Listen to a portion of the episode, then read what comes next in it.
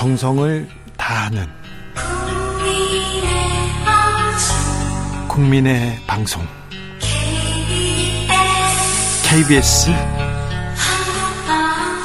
주진우 라이브 그냥 그렇다고요.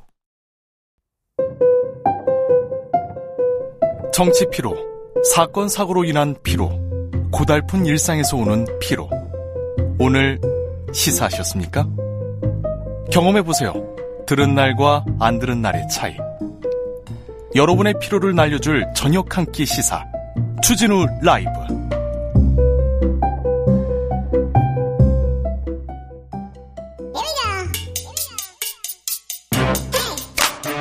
뉴스를 향한 진지한 고민 기자들의 수다.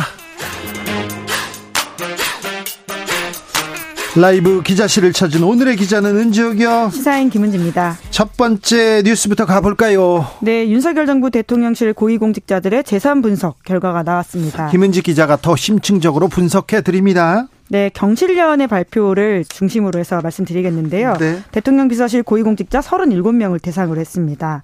이들의 1인당 평균 재산이 48억 3천만 원이라고 하는데요. 아유, 맞네요. 네, 국민 1인당 재산 평균의 10배가 넘는 액수라고 합니다. 네.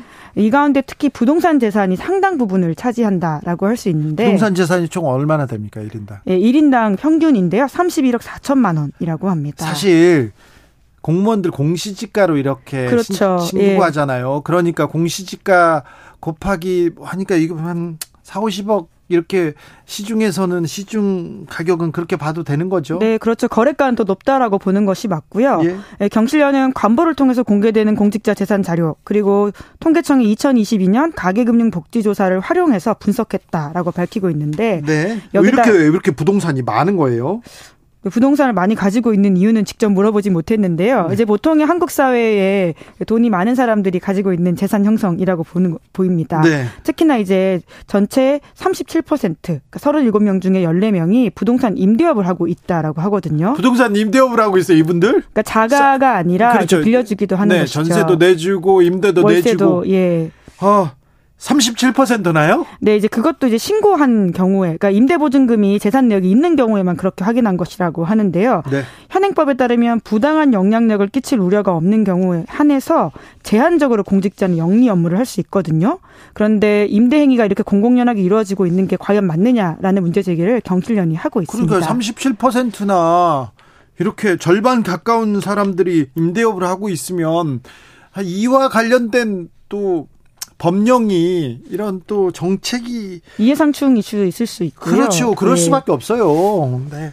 자, 재산 많은 사람들은 누굽니까? 네, 이원모 비서관이 가장 많다. 인사비서관? 예, 예, 그렇습니다. 검사 출신이고요.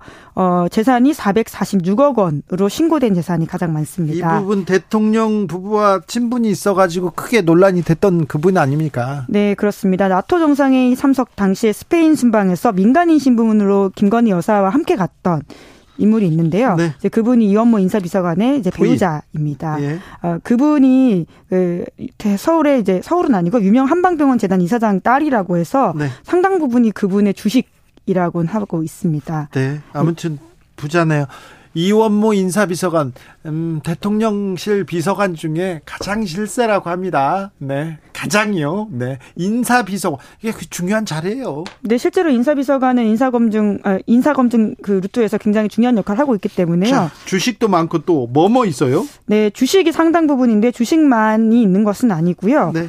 어, 본인 명의 용산구 아파트 분양권, 배우자 명의의 강남구 도곡동 오피스텔, 노원구 상가 등 60여 채. 상가 60채요? 아, 상가만 아니고 전체 합쳐서요. 네. 이제 그렇게 해서 60억 원이 넘는 부동산, 그리고 예금도 46억 원 있다라고 예금 합니다. 46억 원 말고 어, 상가가 6, 상가 등 부동산이 60여 개니까 60여 개인데 60억 원밖에 안 됩니까? 이게 조금 이거 생각해 보니까 그러면 하나에 1억짜리네요. 60여 개의 부동산이 있는데 어, 60여 건만 신고했대. 뭐 공무원들은 그렇게 신고한답니다. 나머지 어떤 사람들 볼까요? 네, 김은혜 홍보수석, 김동조 국정메시지 비서관, 이관섭 국정기획수석, 등이 뒤를 잇고 있는데요. 네. 김은혜 수석은 재산 신고된 게 265억 7천만 원. 네. 김동조 국정 메시지 비서관은 10, 124억 2천만 원. 네. 이관섭 국정기획수석은 75억 3천만 원. 네. 이렇다라고 하고요. 주진우 비서관 맞네. 네, 진행자 이름이 같은 주진우 법률 비서관이 72억 7천만 원. 아유, 어떤 분들이 신문 보고 야, 너 재산 많다고 신문에 나왔다 그러는데 아, 좀 신문 좀 제대로 봐 주세요. 네. 네, 이제 이렇게 이 중에서도요. 부동산 네. 재산이 가장 많은 이번 공개 대상 분석 대상 37명 중에서는 김은혜 홍보수석이 가장 압도적이었습니다. 김희영님께서 부동산 관련 세금 깎는 것부터 시작한 이유가 있었군요. 그래서 이해 상충, 이해 충돌 얘기 나옵니다. 지금 보세요. 여야가 강하게 대립하고 있잖아요. 그래서 법이 통과가 안 됩니다. 그런데 어떤 법은 통과된 줄 아세요? 부자들 부동산 세금 깎아주는 거는 통과됐어요. 그리고 재벌들 세금 깎아주는 거는 통과됐어요. 돈 있는 사람들 재산세 깎아주는 거는 이미 통과가 됐어요. 뭐 물론 다른 철학을 가지고 했다라고 주장을 하긴 할 텐데요. 말은 그렇게 하겠죠. 그렇게 오해받을 수 있는 측면들이 있긴 합니다. 그래요. 네. 특히나 이제 김은혜 수석 같은 경우에는 213억 9천만 원이 부동산 재산이다라고 신고했고요. 200억이 넘어요? 네, 굉장히 좀 비싼 부동산을 가지고 있는 게 아닌가 싶은데요. 네. 예, 그러다 보니까 경실련에서는 다음과 같은 다섯 가지 조건들을 좀 촉구하고 있습니다. 공직자들의 임대업 영리 추구를 금지해야 된다. 임대업을 너무 많이 하고 있잖아요. 네, 3천만 원 초과 보유 주식은 처분해야 되고 재산 공개 대상을 더 넓혀서 4급까지 확대해야 된다. 뿐만 아니라 주식 백지 신탁 심사 내역도 공개하고 네. 임대업 심사 기준 및 심사 내역도 공개해야 된다. 이렇게 촉구하고 있습니다. 대통령실 어, 재산 신고한 거 보니까 또 직계 존비속 있잖아요. 많은 분들이 안 했더라고요. 네, 거부할 수 있긴 하거든요. 네. 예. 그렇지만 고지 거부. 네, 고지 거부 가, 어, 고지 거부율이 너무 높아가지고 저는 좀 놀랐는데 어, 나중에 또 계속 얘기해 보겠습니다. 특이점이 있었습니까? 네, 우선은 재산 금액 자체가 굉장히 많다라고 하는 게 눈에 띄고요. 그리고 부동산 업에 굉장히 많이 종사하고 있다는 거. 부동산 임대업을 네. 많이 하고 있다는 게 너무 너무 놀라웠어요. 네.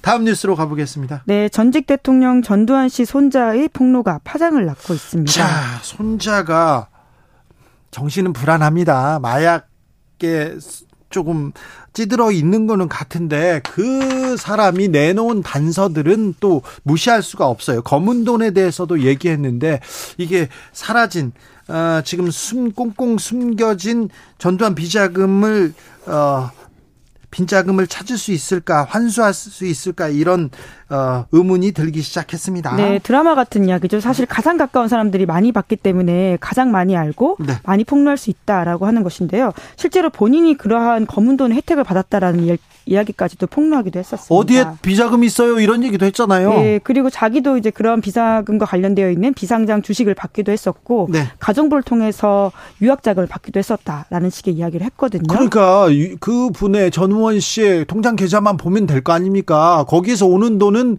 어디에서 왔는지 보면 그 비자금 루트를 따라가다 보면 이 검은 돈을 찾을 수 있어요. 네, 그러니까 아버지에 대해서는 미국에 숨긴 비자금을 사용해서 한국에서 전도사라면서 사기 행각 벌였다 이런 이야기를 하기도 했고요. 예. 자신의 작은 아버지에 대해서는 천문학적인 돈을 가진 자가 아니고서야 할 수 없는 양조업을 미국에서 와인 양조업하고 있다라고 하면서 네. 검은 돈 냄새 난다라는 식의 이야기를 했거든요. 제가 저 전직 대통령 비자금 찾으러 가서 미국 정보기관 사람들한테 전직 대통령 이명박 전 대통령 비롯한 얘기를 할 때마다 그 외국에 있는 사람들도 이 미국에 있는 나파밸리 이 재산은 어 다른 사람 그러니까 어, 삼남 재만 씨의 사위 그 제사 사돈 사돈가의 것으로 돼 있지만 이모 회장 것으로 돼 있지만 전두환 씨의 비자금이라고 보고 있다고 외국에서도 다 얘기합니다. 네, 1997년 무기징역 추기징금 2,205억 원 선고받았는데요. 당시에 냈던 돈이 300억 원에 불과했거든요. 네. 이에 대해서 전우원 씨가 이번에 또 밝히기도 했는데 가족들이 회사를 세워 자금을 숨기거나 지인을 통해 돈을 세탁하는 방식으로 비자금을 은닉했다. 라고 하면서 구체적인 업체 이름을 말하기도 했습니다. 네. 보안업체 웨어밸리인데 네. 자기야 자기 친형도 거기 주식이 있다라고 밝히기도 했습니다. 네, 일단 어, 비자금 회사도 하나 만들어 공개했고요. 이거 아, 밝혀야 되는데. 음. 네, 실제로 관련해서 검찰이 이제 미납 추징금 특별 한수팀 꾸려서 수사 났었던 예전에 했었는데요. 네. 그 아까 전우원 씨가 이야기했던 웨어밸리라고 하는 것은 실제로 그 포착된 바가 있거든요. 네. 흘러간 정황들 같은 것들이 나오기도 했었고요. 그럼에도 불구하고 아직까지 이제 남아 있는 돈이 922억 원인데 이에 대해서 전우원 씨는 수사 당국도 소재를 파악하지 못한 비자금이 일가의 호화 생활 떠받쳤다 이런 식의 주장을 했습니다. 네. 그런데 실제로 찾는다고 하더라도 추가 추징이 추징이 어려운 상황이다라는 말이 나오고 있습니다. 아니, 비자금을 찾으면 환수해야죠. 왜 추징이 불가능하다고 하는 하는 건가요? 네, 현행법상 당사자가 사망할 경우에는 미납 추징금의 집행이 중단되기 때문입니다. 이제 새롭게 그 일가로 간 정황이 드러났다라고 할 경우에는 가능하긴 하지만 공소시효. 네, 그게 5년밖에 되지 않습니다. 네. 그러다 보니까 전우원 씨가 이번에 밝혔던 가정부 명의로 유학비 받았다라고 하는 것도 충분히 단서를 찾아 수사할 수 있는데 시효 문제가 걸리게 됩니다. 네. 그래서 법 개정을 해야 되는 문제들이 있죠. 그렇습니까? 네. 네. 그리고는 아직까지도 이제 서울중앙지검에 따르면 전두환 미납 추징금 중 향후에 환수가 가능한 금액이 55억 원 가량이다라고 네. 하는데요. 이것도 지금 소송 중에 있어가지고 해당 결과가 4월 7일 정도에 나온다. 소송을 합니다. 하더라고요. 그렇게 돈 못 내겠다고. 네. 네. 여러 가지가 좀 얽혀 있긴 한데요. 지금은 네. 또 이제 공매대금이 교보자산 신탁 에 있어가지고 네. 여러 가지 좀 결과가 얽혀 있습니다. 네. 제가 전두환 씨 비자금 수사할 때 택배 배달원으로 이렇게 수사요? 조사. 아, 조사 아니요. 네. 취재할 때요. 네네 네, 네. 취재할 때 택배 배달원으로 이렇게 그 택배 업체 옷을 입고 집에 들어가 본 적이 있었거든요. 누구의 집이라고는 얘기는 하지 않겠습니다.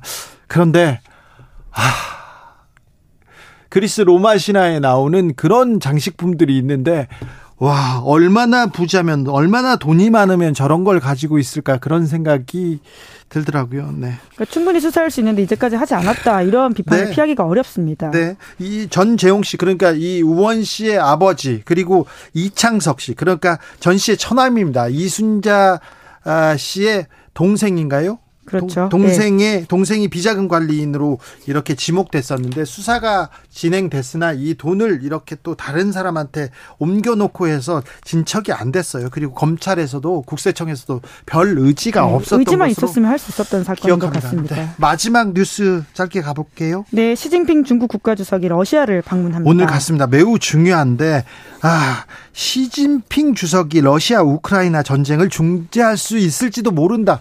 국제사회는 기대하고 있습니다. 네, 2박 3일 일정인데요. 말씀처럼 그러한 일정들이 굉장히 눈길을 끌고 있습니다. 네. 이미 중국이 관련된 의지를 밝히기도 했었고요. 그리고 앞서서 그 사우디아라비아와 이란 간의 협상도 중국이 중재를 해서 세계적인 눈길을 끌지 않았습니까? 네.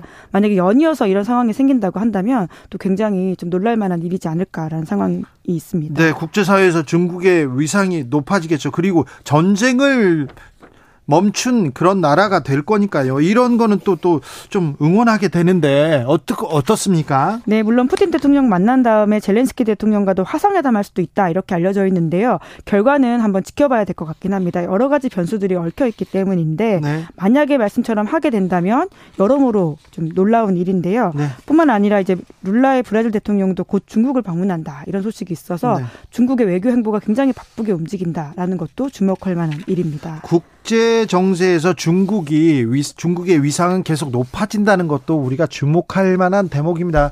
우리가 미국하고 가깝게 지내는 거 좋습니다만 그래도 중국과 관계 소원하게 이게 소원하게 해서는 안 된다는 것도 좀 염두에 둬야 됩니다. 기자들의 수다 시사인 김은지 기자와 함께했습니다. 감사합니다. 네, 고맙습니다. 교통정보센터 다녀오겠습니다. 임초희 씨.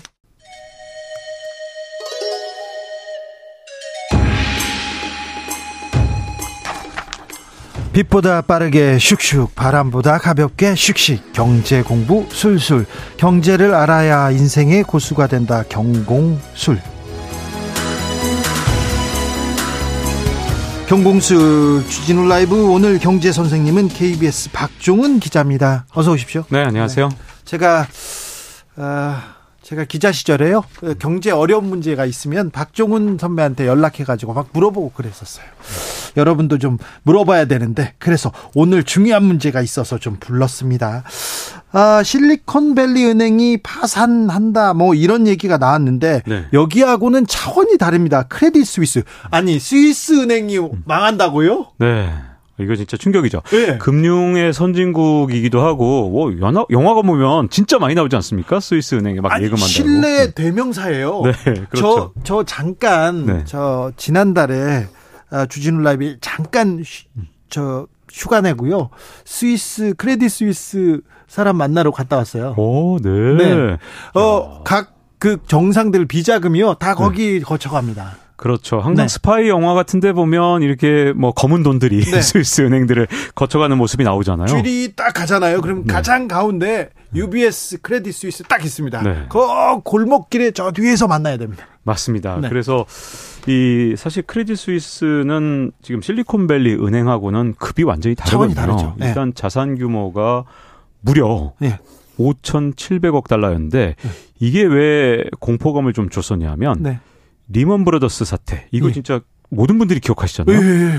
리먼 브라더스가 자산 규모가 6천억 달러였습니다. 네. 그러니까 실리콘밸리 은행은 사실 사이즈가 좀 작은 은행이었기 때문에 네. 뭐 망한다 하더라도 큰 문제가 아니었는데 이게 5,700억 달러짜리 은행이 망하면 리먼하고 파급 효과가 굉장히 비슷할 수 있잖아요. 전 세계적 파급 네. 효과. 그리고 사실은 이게 최근에 한 1년 동안 쪼그라들어서 그렇지 한 해 전만 해도 8천억 달러가 훨씬 넘었던 은행이거든요. 네. 그런데다가 이게 글로벌 금융 회사들하고 아주 밀접하게 연관이 다 돼 있어요. 예. 그래서 파생 상품을 서로 주고받고 하는 관계이기 때문에 만약에 크레딧 스위스가 문제가 진짜 생겨서 파산을 했다. 그러면 글로벌 금, 금융 시스템조차도 붕괴될 수 있는 아주 위험한 일촉즉발의 사태가 사실은 이번 주말에 지난 주말에 있었던 겁니다. 아, 그래요? 네. 아, 지난해였던가요? 아, 코로나 위기 이후에 금융 위기 온다, 경제 위기 온다 전문가들이 지적했는데 그러면 진짜로 위기가 오는 거네요. 오, 갑자기 확 들어오시니까 네. 이 말씀을 좀 드려야 될 것 같은데요. 이제 많은 분들이 사실은 뭐 이제 증시 유튜브나 뭐 아니면 라디오를 통해서 이 소식을 접할 때 저도 정말 많이 봤거든요. 이런 얘기를 하는 거예요. 이번엔 다르다. 네. 이번에는 금융당국이 워낙 신속해서 주말에 다 해결해 놓고 월요일 딱 됐을 때 블랙먼데이 막는, 막는 이 신속함을 보라. 네.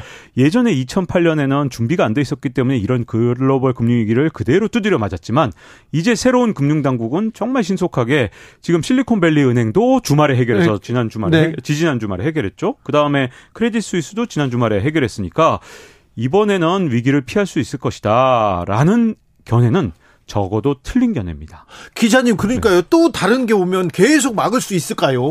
그러니까 그 부분이 문제인데요. 네. 사실은 이게 왜 그러냐면 사실은 2008년 글로벌 금융위기 때도 이번 사건하고 정말 똑같은 사건이 정말 네. 데자뷰처럼 일어났었거든요. 예. 그때도 3월이었어요. 2008년 3월. 예. 날짜도 3월 14일 굉장히 비슷하죠. 그때 뭐가 문제였냐면 베어스턴스 사태라는 게 네, 있었습니다. 기억합니다. 네, 미국의 5대 투자은행. 야, 여기도 정말 유서 네. 깊은 네. 곳이었거든요. 그리고 베어스턴스에서 사실은 별 문제 없다. 12일, 13일까지만 해도 그냥 괜찮다 그러다 갑자기 14일 날 이 은행 망한다 그러니까 연준 Fed에서 돈을 있는 대로 막 구제금융하고 난리를 쳤어요. 14일 날. 네. 그리고 나서 이 은행을 거의 반강제적으로 JP 모건한테 인수 합병을 시켰거든요. 예. 일요일 날 시켜버린 겁니다. 예. 그러니까 금요일 날 사태가 일어나니까 일요일 날 금융당국이 다 모여서 JP 모건이 인수를 하게 한 건데 요번에 크레딧 스위스랑 거의 똑같죠. 아, 그때도 발 빠르게 움직였네요? 그렇죠. 그래서 이번엔 정말 신속하게 잘 대응하고 있다는 것은 제가 보기엔 2008년에 금융당국을 너무 우습게 보는 얘기인 거죠. 예. 자, 아무튼 음, 리먼 같은 사태는 피했지만 이거 좀 긴축 유지에 또 흔들린 신뢰 이거 살얼판이다 계속 얘기 나옵니다. 괜찮을까요? 이 베어스턴스 사태 때 어떻게 됐는지를 좀 더그 네. 뒤를 살펴보면요.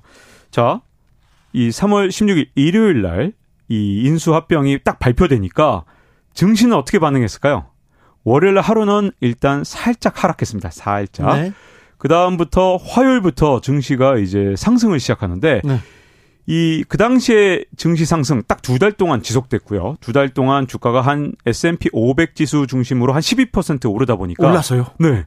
그래서 금융위기 이제 끝났나 보다. 네. 그래서 언제까지 올랐냐면 5월 중순까지 딱 올랐습니다. 네. 딱두 달 동안.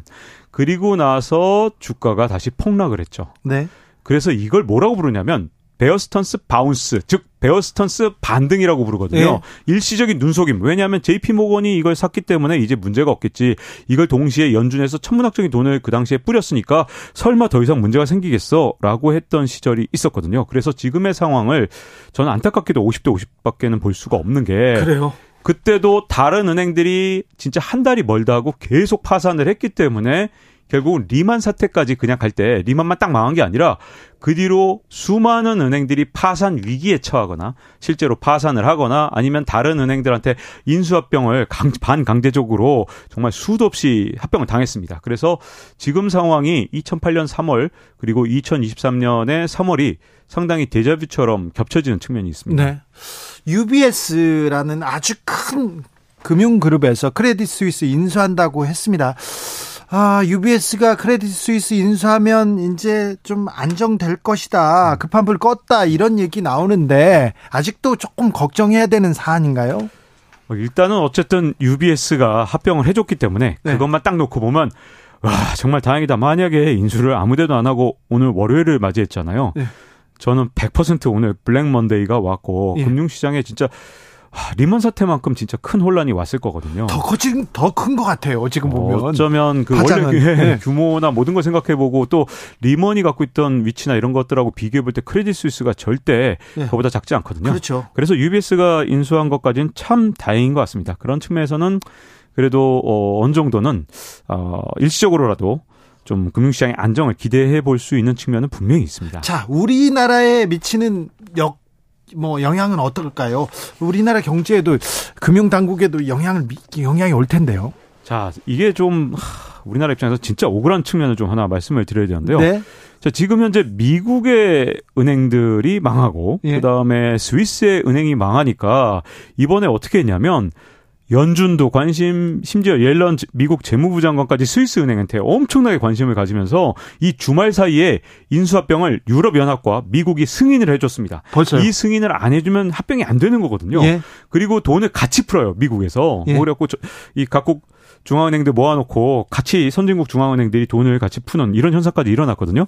선진국 은행이 망하면 이렇게 같이 돈을 푸는 현상이 일어납니다. 그런데 이머징 시장에서 은행이 망하면 어떻게 되는지 우리가 IMF 때 겪어봤죠. 그렇죠. 네, 그때 돈을 풀었습니까? 아니죠. 더, 더 묶죠. 네, 금리 올려라. 네. 그리고 망할 은행 망하게 하라. 네. 이게 IMF 때 있었던 일이잖아요. 네, 네. 그래서 이머징이나 개발도상국가 또는 선진국 문턱에 있는 나라들, 특히 남유럽 국가들 이런 나라들의 은행이 망하면 망하도록 놔둬라 이렇게 예. 말하거든요. 예. 그래서 비대칭적인 이 금융회사들의 특히 선진국 금융 당국의 이 태도 때문에 사실은 하반기로 갈수록 이 자금 사정이 좀 더안 아, 좋아질 가능성이 굉장히 큽니다. 아, 그렇죠. 네. 근데 선진국 은행들이 망할 땐 이렇게 다 같이 합심해서 돕다가 이머징 시장에서는 분명히 망하도록 놔두라고 할 거기 때문에 세계 은행 쪽에도 다 대마불사네요. 큰 데는 도와주고 뭐 작은 네. 데는 또 이렇게 정리하고 그 이유가 선진국 은행들은 서로 자기들끼리 굉장히 밀접하게 연관돼 있기 때문에 네.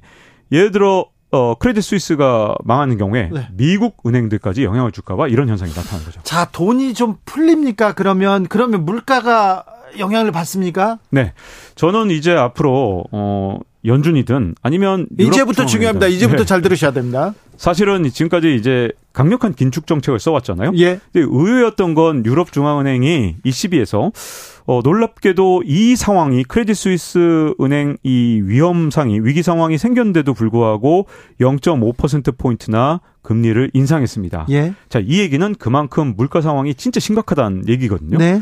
근데 이제 연준으로 다시 공이 넘어왔거든요. 저는 연준이 이제 원래 이제 금리를 올릴 게 한 0.5% 포인트는 올리지 않겠느냐. 지금 현재 물가가 심각하다 여전히 이런 시각이 되게 많았는데 이렇게 은행들이 줄도산을 하는 상황 그리고 어느 게 또 파산을 할지 모르는 상황이 되면 사실 연준은 이제 0.5% 포인트 올리기는 굉장히 어려운 상태거든요. 이제 선택지는 0.25%를 올릴 것이냐 아니면 동결을 할 것이냐 이 정도밖에 없는데 0.25를 올릴 경우에는 제가 보기에는 은행들의 자금난이나 아니면 신용 경색 상황이 여전히 계속될 거라 네. 또 금융시장에 분명히 파장을 주겠죠. 근데 동결하면 또 문제가 해결되느냐? 그게 아니거든요. 동결을 할 경우에는 아니 그럼 물가는 어떻게 잡어? 라는 생각을 만들어 줄 겁니다. 그래서 이번에 파월 연준 의장 그리고 FOMC의 투표권을 가진 사람들의 그 결정이 이제 세계 경제에 엄청난 영향을 이제 곧 미치게 될 것 같습니다. 자, 그래서 좀 쉽게 얘기해 주세요. 아, 이 박정훈 기자님이 은행이 한국은행에도 계셨고요. 경제학 박사세요. 박사 맞죠? 네, 네. 네. 자, 그러니까 쉽게. 네, 이제 쉽게. 자, 금리가 오, 오르 오르나요, 이제? 어, 금리 그러니까 지금 말씀드린 대로 네. 지금 이제 기준금리만 놓고 봤을 때 네. 제가 보기에는 요번에 0.25% 포인트를 이번 연준이 네. 올린다 하더라도 네. 그 다음에는 사실상 올리기가 굉장히 어려울 것 같습니다. 그래서 금리 인상 부분 굉장히 어 좀 한 제한되지 않을까 하는 생각이 좀 듭니다. 자 그러면요 아, 물가는 어떻게 될까요? 환율은 어떻게 될까요? 자 지금 이제 물가와 환율 이게 정말 네. 앞으로 정말 쉽지가 않죠. 네. 1970년대를 보면 아주 쉽게 어 사실 미래를 예측할 수 있는데요. 이번에 연준이 이런 어떤 은행들의 혼란에도 불구하고 예. 꿋꿋하게 예. 금리를 인상한다면 제가 보기엔 요번에 분명히 물가를 잡을 수 있을 겁니다. 네. 그런데 만약에 은행들 쪽에서 문제가 생긴 것 때문에 위축돼서 네. 금리 인상을 제때 하지 못한다면 지금 물가 상승률이 뭐 가장 최근에 나온 게 2월 달에 한 6% 상승한 걸로 네. 나왔는데 이건 결코 물가를 잡은 게 아니거든요. 예. 미국의 물가 지수가 지금처럼 높은 상황에서 이 상황에서 금리를 제대로 올리지 못한다 그러면 안타깝게도 물가가 다시 튀어오르는 상황이 있을 수 있는데 바로 1970년대 그래서 물가가 한 번에 계속해서 튀어오른 게 아니라 세 번에 걸쳐서 튀어올랐어요. 네. 그래서 점점 더 높은 물가 상승률을 보였는데 어 사실 물가를 잡을 수 있느냐 없느냐는 연준의 의지에 달려 있다 해도 과언이 아닙니다. 아, 물가 환율 걱정입니다. 불안한가 봐요, 시장이. 그래서 금값이 오르고 또 가상화폐가 오른다면서요? 네. 사실 이제 제가 어, 지금 현재 진행하고 있는 박종훈의 경제한방 KBS 경제 유튜브인데요. 네. 여기서는 지금 뭐 제가 1년에 한 번씩 금에 대해서 강조를 해왔습니다. 최근 2, 3년 네. 동안. 왜냐하면 달러와 금은 사실 서로 정반대 네. 반비례 관계에 있는데 달러에 대한 신뢰가 계속 클 경우에는 금값이 네. 잘 오르지 않습니다. 네. 근데 문제는 달러에 대한 신뢰가 떨어지고 그다음에 우리가 쓰고 있는 종이돈에 대한 의구심이 자꾸만 커지게 되면 이 금값이 자꾸만 반등하는 그런 상황이 있거든요. 근데 네. 지금 그 상황이 시작됐죠. 왜냐하면 아, 그래요. 네. 아니 이거 연준이 제대로 금리를 올려서 물가를 잡을 수 없는 거 아니야? 이런 의구심이 점점 더 커지고 있거든요. 지금 그 다그 네. 그 생각하는 거 아니에요? 그러면 금값으로 자꾸만 사람들이 어 주의가 그쪽으로 갈 수밖에 없는데 다만 이제 금과 비트코인이 약간 좀 다른 그 암호화폐하고 금이 좀 움직임이 좀 다른 점은 금은 이렇게 이제 달러의 반대로만 움직이는 경향이 조금 더 강하다면 이제 암호화폐 같은 경우는 이제 달러의 대체 자산의 성격도 있지만 아주 이 교묘하게 최근에는 이게 나스닥 지수하고도 굉장히 비슷하게 움직이기 때문에 네. 어 앞으로 금과 이 암호화폐 가격은 지금처럼 연준이 딜레마에 빠지면 빠질수록 아마 많은 사람들이 더 관심을 갖게 될 것 같습니다. 자, 그러면요 또 구체적으로 네. 좀 쉽게 물어볼게요. 지금 금에 투자해도 됩니까? 아 진짜 굉장히 어려운 질문을 네. 해주셨는데요. 저는 사실 이거 빠져나갈 수 있는 걸 제가 2년 전부터 네. 경제한방에서 진행할 때마다 항상 말씀을 드렸는데 네. 금은 어 유명한 사람들이 이미 얘기해 놓은 게 있습니다. 레이 달리오 어 이 사람이 별명이 헤지 펀드의 제왕이잖아요. 네. 칼 아이칸 기업 사냥꾼으로 불리는 아주 세계적인 투자자입니다. 네. 이분들이 레이 달리오는 전체 투자 포트폴리오의 7.5% 그리고 칼 아이칸은 한 10% 정도를 갖고 가는 게 좋다. 근데 다만 금이라는 게 어, 좀 지속적으로 오르는 뭐 주식 같은 뭐 좀 그런 자산하고 약간 성격이 다르고 위험을 해지하는 자산이거든요. 네. 그렇기 때문에 가격이 떨어졌을 때 계속해서 지속적으로 사모으는 방식이 어쨌든 원론적으로 해지용 자산은 그게 조금 더 위험을 회피하기 자산이니까 네. 그런 방식으로 사모으는 게 조금 더 오히려 좋겠죠? 투자할 때 금을 가지고 뭐 일확천금은 안 되고요. 네. 그냥 금이 떨어졌을 때 아 좀 안정 자산으로 좀 사놓으면 된다 이런 식으로 투자하는 게 좋다 이거죠. 그렇죠. 네. 네. 환율은 지금이 1311원대입니다. 네. 1400원대까지 갈 가능성이 있죠, 지금. 이 달러 인덱스라는 게 있습니다. 이 설명을 꼭 드려야 되는데 이 세계 주요 통화 6개 통화 대비 달러화 가치를 나타내는 게 달러 인덱스인데 네. 요거 이제 우리나라 통화는 아니고요. 유로화나 뭐 엔화나 이런 통화들 대비 달러화 가치를 나타내는 국제적으로 달러화 가치가 어떻게 될 거냐라는 걸 나타낸 건데 이 달러 인덱스는 제가 보기에는 앞으로 지속적으로 엄청나게 오를 가능성은 그렇게 크진 않아 보여요. 네. 그러니까 국제적인 달러 가치는 크게 문제가 아닌데 문제는 우리 원화의 가치가 네. 문제입니다. 예. 지금처럼 무역 수지 적자가 지금 계속되죠. 기록적인 수준이잖아요. 네. 그리고 경상수지 적자도 지금 사상 최악의 적자를 봤습니다. 그렇게 네. 되면 이 상황을 바꾸지 못하는 한 우리 원화 가치가 연말에 또 흔들릴 가능성은 지금으로서는 상당히 높다고 보여집니다. 지금 보면 물가도 그렇고 환율도 그렇고 거기에다가 금리 금리도 불안합니다. 올라갈 가능성이 있는데 지금 경제신문 중심으로 봄 이제 바닥 찍고 반등한다. 봄맞이 청약 청약시장 훈풍 이제 부동산 들썩거린다 이런 보도가 나오잖아요. 그 보도를 고지고대로 믿어서는 큰일 나죠. 지금 제일 큰 문제가 정부에서 자꾸 약간의 부양책스러운 약간 부동산 규제 네. 완화가 지금 나오고 있거든요. 네. 이게 뭐가 문제가 되냐면 앞으로 이제 올 연말이 되면 어떤 방식으로 움직이냐면 이제 각국의 중앙은행이 건전성 규제를 강화할 가능성이 큽니다. 왜냐하면 은행들이 망했잖아요. 네. 일단 당장은 돈을 풀지만 네. 요 위기가 살짝 지나가게 되면 야 이 돈 허투루 투자하지 마 네. 은행들을 규제하겠죠. 하겠죠. 그렇게 되면 선진국의 돈이 후, 이 개발도상 국가나 아니면 우리 같은 선진국 무턱에 있는 국가에서 돈이 빠져나갈 가능성이 좀 더 크기 때문에 하반기로 갈수록 달러를 구하기가 좀 더 힘들 가능성이 있거든요. 현재로선. 그런데 예. 그렇게 됐을 때 어떤 나라가 가장 큰 타겟이 되냐 하면 자꾸 외환 시장에서 환율에 영향을 미치게 해서 외환보고를 통해서 자꾸 외환 시장에 개입을 하잖아요. 그러면 이 해외 투자자들 입장에서 돈을 예를 들어서 오늘 왕창 빼나가요.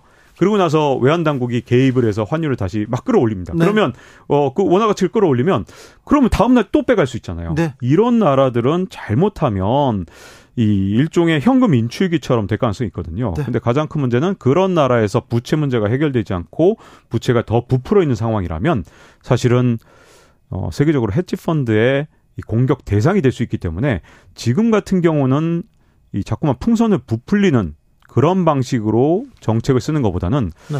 우리 역시 건전성을 좀 확보하면서 네. 부양책 과도한 부양책보다는 좀 안정적인 정책을 쓰는 게 좀 더 중요하다고 봅니다. 지금은 안정적으로 좀 지켜 지키고 관망해야 될 때네요. 네. 부동산 막 사거나 어디 투자하고 그럴 때는 아니네요. 이 굉장히 지금처럼 불확정성이 굉장히 커진 상황에서 네. 어, 모험적인 투자를 하기 조금 쉽지 않은 그런 네. 상황이 되고 있습니다. KBS 박종훈 기자에게 들었습니다. 감사합니다. 네, 감사합니다.